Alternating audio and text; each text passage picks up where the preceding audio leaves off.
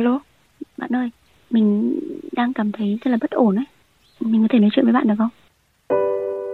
Tại em không còn liên hệ gì với gia đình của em nữa ấy. Gọi là em quay lưng hẳn với gia đình của mình rồi. Em đã xin mẹ rằng là mẹ hãy cho con đi khám và cho con tiền đi khám vì chân con đau con không đi làm được ấy. Mẹ em không chữa cho em, mẹ em kệ em hoàn toàn luôn ấy.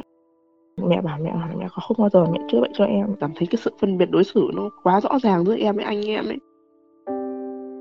Xin chào, các bạn đang nghe podcast Bạn ổn không? Nơi bạn luôn luôn được lắng nghe. Nó khiến em bị ám ảnh tâm lý. Em rất là giận mẹ em tại sao lại để em ở nhà với bố em như thế mà không ai em lên Hà Hà Nội nhà ngoại. Xong rồi ừ, cái thời mà em ở nhà với bà ngoại em ấy, thì những lời khuyên bà dành cho em luôn chỉ bảo rằng là mày phải chiến mày phải sống vì người khác hay sống vì anh vì mẹ vì mọi người đã khổ vất vả vì mày lắm rồi ấy em phát một phát mà mò cái cầm của em nó méo tận bây giờ luôn nên là lúc đấy là nó cũng khá là ám ảnh với em đến tận cái lúc mà học lớp 12 Các bạn có thể tìm nghe Bạn ổn không trong chương mục podcast của báo VN Express hoặc trên các nền tảng khác như Spotify, Apple Podcast và Google Podcast. Hoặc nếu các bạn có những bất ổn cần được chia sẻ, hãy gửi thư về cho chúng tôi qua hòm thư podcast.vnexpress.net để được chuyên gia của chương trình lắng nghe và hỗ trợ nhé. Còn bây giờ, hãy cùng đến với câu chuyện của ngày hôm nay. Đó là tâm sự của Phương, 21 tuổi, về những ấm ức đã theo em từ khi em còn nhỏ và chưa bao giờ nói được với ai. Dạ em vẫn đang ở Hà Nội ạ. Em đang làm ở Hà Nội em. Trước đây em có đi học nhưng mà em nghỉ ngang để em đi làm full nên em không đi học nữa. Em học ở trường Đại học Thủy Lợi nhưng mà đang học thì em bỏ ngang. Tại vì thường thực ra là, kiểu cái đợt đấy là đợt Covid nên là nhà em nó không đủ điều kiện nên là em quyết định em nghỉ học ngang để em đi làm. Nói cái này nó cũng hơi là hỗn một chút nhưng mà hiện tại là em không còn liên hệ gì với gia đình của em nữa. Gọi là em quay lưng hẳn với gia đình của mình rồi cái vấn đề em nghỉ học cũng là mẹ em không muốn em học nữa là bởi vì gia đình khó khăn ấy. Nên, nên em mới quyết định em nghỉ ngang. Nhưng mà cho đến khi em biết được cái việc mà ông nội em ông có cho em một số tiền để em đăng ký học đại học bởi vì ông cũng biết là em hoàn cảnh khó khăn ấy. Mẹ em không nói gì với em cả. Mà mẹ em cầm cái tiền đấy mẹ em đi mua xe máy. Em mới về được nhà để nói chuyện với mẹ. Em cũng rất bình tĩnh mà em cũng không hỏi nói gì về số tiền đấy. Em chỉ bảo là, là con chỉ muốn mẹ nói với con để con cảm ơn mẹ, cảm ơn mẹ à, cảm ơn ông vì mẹ là người chăm sóc con và ông lại là người cho tiền con con chỉ cảm ơn mẹ thôi. Mẹ em lúc đấy gào ầm lên, chửi với em các kiểu. Bảo rằng là em là cái con vô lễ, con bị đòi tiền bố mẹ các kiểu này nọ. Em không đòi, em chỉ hỏi rằng là tại sao không nói với em? Tại vì cái chuyện này nói ra nó khá là bất ngờ. Nên là mẹ nghe sau mẹ chửi gào ầm lên, chửi đúng em đúng mùng 30 Tết, mùng một Tết và cái em ngồi ở nhà, em, mẹ em bỏ đi nó cũng khá là khó khăn cho em cái giai đoạn đấy.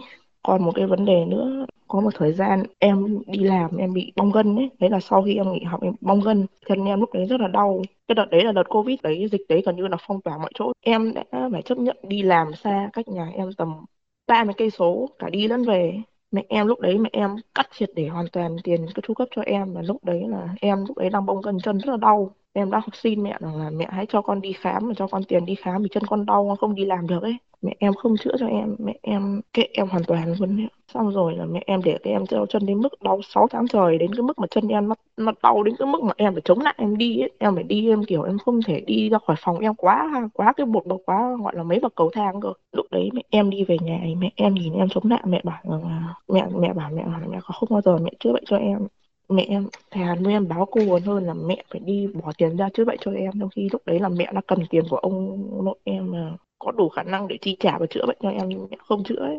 Chân em phải đi phẫu thuật kêu luật ông gần 6 tháng ấy. Mẹ em để em nặng quá đi khám bảo là bác sĩ bảo là khả năng cao bị đứt hết dây chằng với lại là đứt bị phù mắt bị phù mắt cá mắt sen trong trong cái cổ chân ấy, là phải mổ và phẫu thuật.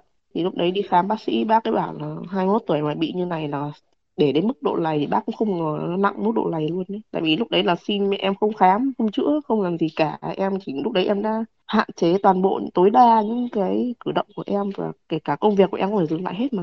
Cái việc em bị đưa khám chân như thế này là bởi vì là mọi người ở trong họ hàng em thấy em chống nặng như thế, mọi người mới phải dồn vào đến tận nhà em bảo mẹ em cho em đi khám. Thì lúc đấy mẹ em trước đấy đang bảo nuôi em báo cô thì tự dưng mẹ em lại, kiểu, nhìn thấy mọi người đến khám, mọi em lại tự cười tươi như hoa, bảo rằng là, ôi, nó để chân như này là tôi bây giờ tôi mới biết. Tôi cũng thương con tôi lắm, tôi cũng không muốn để nó như thế này đâu. Thôi mọi người có gì giúp đỡ cháu với chứ nhà cháu hoàn cảnh khó khăn. Thế nên là toàn bộ tiền mọi người đưa em mà em cầm hết. Nhà em là, em có một thêm một anh trai nữa. Mà nhà em thực ra là hồi đấy mình còn nhỏ mình cũng không hiểu chuyện nhưng mà lớn lên dần tiếp xúc nhiều, mọi người thì mình cảm thấy cái sự phân biệt đối xử nó quá rõ ràng giữa em với anh em ấy. Em nghĩ là bởi vì là mọi người rất kỳ vọng vào anh em, bởi vì anh em là truyền thống hồi bé là anh mọi người luôn có, nhà em có dìm em xuống mà, kiểu, tôn anh em lên ấy. Ngày trước là khi mà bố mẹ em ở với nhau thì bố em là say rượu, bố em rất là hay đánh mẹ em ấy, mà chửi bố và kiểu, đấy là em rất sợ bố lúc đấy lại vẫn còn đang ở nhà bố em, là bố mẹ em ở riêng rồi và có hai anh em thì mẹ em lúc đấy là chỉ bế anh em lên nhà đồng ngoại gửi thôi còn lại để em ở nhà với bố ấy, ở với bố em mà đến mức bây giờ, chỉ cần có những lần gặp ngày trước là gặp lại bố thôi là, bố chỉ cần một phát, gọi là, kiểu như giận với em một tí thôi là em ngồi em khóc, em sợ đến mức mà em không thể lái xe máy đi lên chỗ nhà em được nữa ấy. em nhớ có một lần là ở hồi lớp 2 thì bố em lại đi đón em lên nhà bố ở ấy và lúc đấy là em chỉ cần nhìn thấy bố phát là em cảm thấy em kiểu em suy sụp luôn em, em khóc ầm ĩ ở trong cái bà ở cái nhà của bố luôn ấy. Bố em không dỗ được ấy bố em đánh em sát một phát mà, mà cái cằm của em nó méo tận bây giờ luôn. Nên là lúc đấy là nó cũng khá là ám ảnh với em đến tận cái lúc mà học lớp 12 ấy. em không kể chuyện này với ai bởi vì là kể ra nó cũng không vui gì đâu. Nó khiến em bị ám ảnh tâm lý em rất là giận mẹ, em tại sao lại để em ở nhà với bố em như thế rồi, không ai em lên hà nhà nội, nhà ngoại. Vâng bố mẹ em ly hôn và bố em thì cũng đã, gọi là bố em có như kiểu, gọi là bố say rượu hay là bố em cũng đã mất sau khi mà mất cũng từ năm em học lớp 12 còn ly dị năm em còn 6 tuổi anh em học đại học em mẹ em không kiếm tiền để em cho anh em đi học tử tế, mà trong khi anh ấy học, anh ấy dai dẳng cái học đại học của anh ấy tận năm, sáu năm trời em không tiết tiền mà em đi học được có ba hai hai không mười chín của em không mười chín đến hai không hai mốt em nghỉ ở mẹ em bảo là vâng, mà mẹ không đủ khả tài chính để chu cấp cho em học đấy. Em cảm thấy cái việc đấy nó rất là bất công ấy. Mà ông nội ông nội em lại cho mẹ em tiền và mẹ em lại lấy tiền đấy của em mua xe máy mua bảo hiểm xe, xe ô tô cho anh em đi không rồi ơn cái thời mà em ở nhà với bà ngoại em ấy, thì những lời khuyên bà dành cho em luôn chỉ bảo rằng là mày phải chiến mày phải sống vì người khác hay sống vì anh vì mẹ vì mọi người đã khổ vất vả vì mày lắm rồi ấy.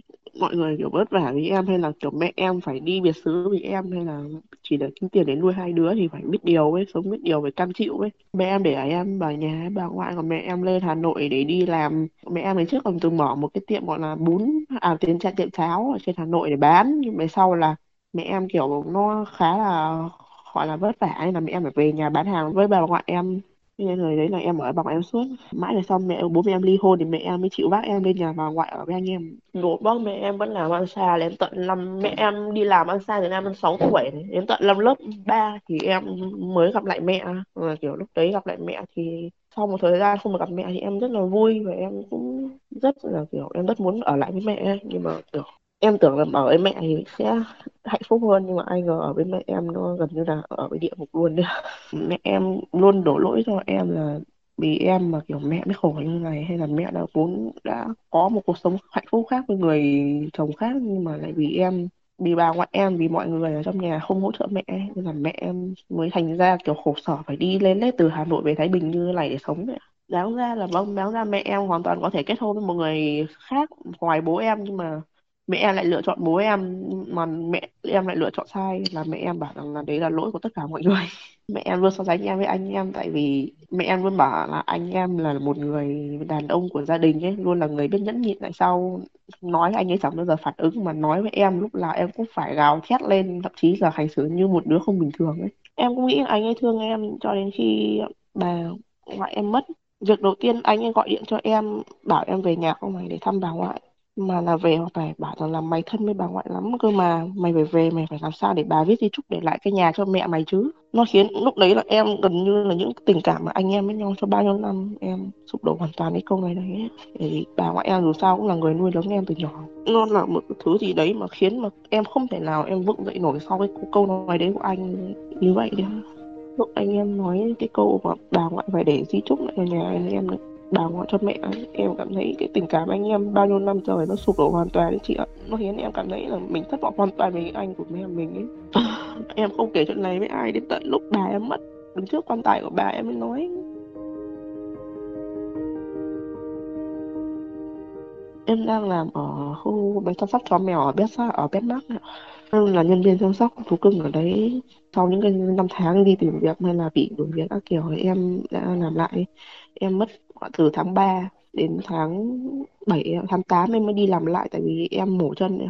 Em là một đứa mà, gọi là, rất ít giao tiếp với xã hội thì tự dưng mọi thứ đến đột ngột quá như vậy ấy. Mà lại đúng cái lúc mùa dịch, cái đợt Covid 2021 như thế mà không có ai ở bên Hà Nội để mình dựa dẫm thì nó khó khăn lắm.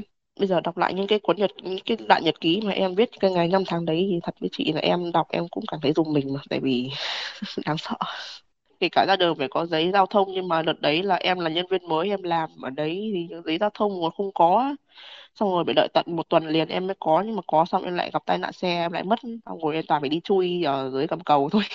Để không phải công an nó túm. Ngày đấy em bán hết đồ của em đi mà. Em phải bán từng quyển truyện của em đã sưu tầm ấy. em bán đi rồi em kiếm tiền em ở. Em phải xin anh chủ nhà em bảo rằng là hiện tại em đang khó khăn nên là anh có việc ừ, dọn dẹp nhà cửa hay là vứt rác gì đấy em sẽ làm hộ anh. Em tính em chỉ dám lấy anh 50 nghìn một ngày những cái công việc này thôi.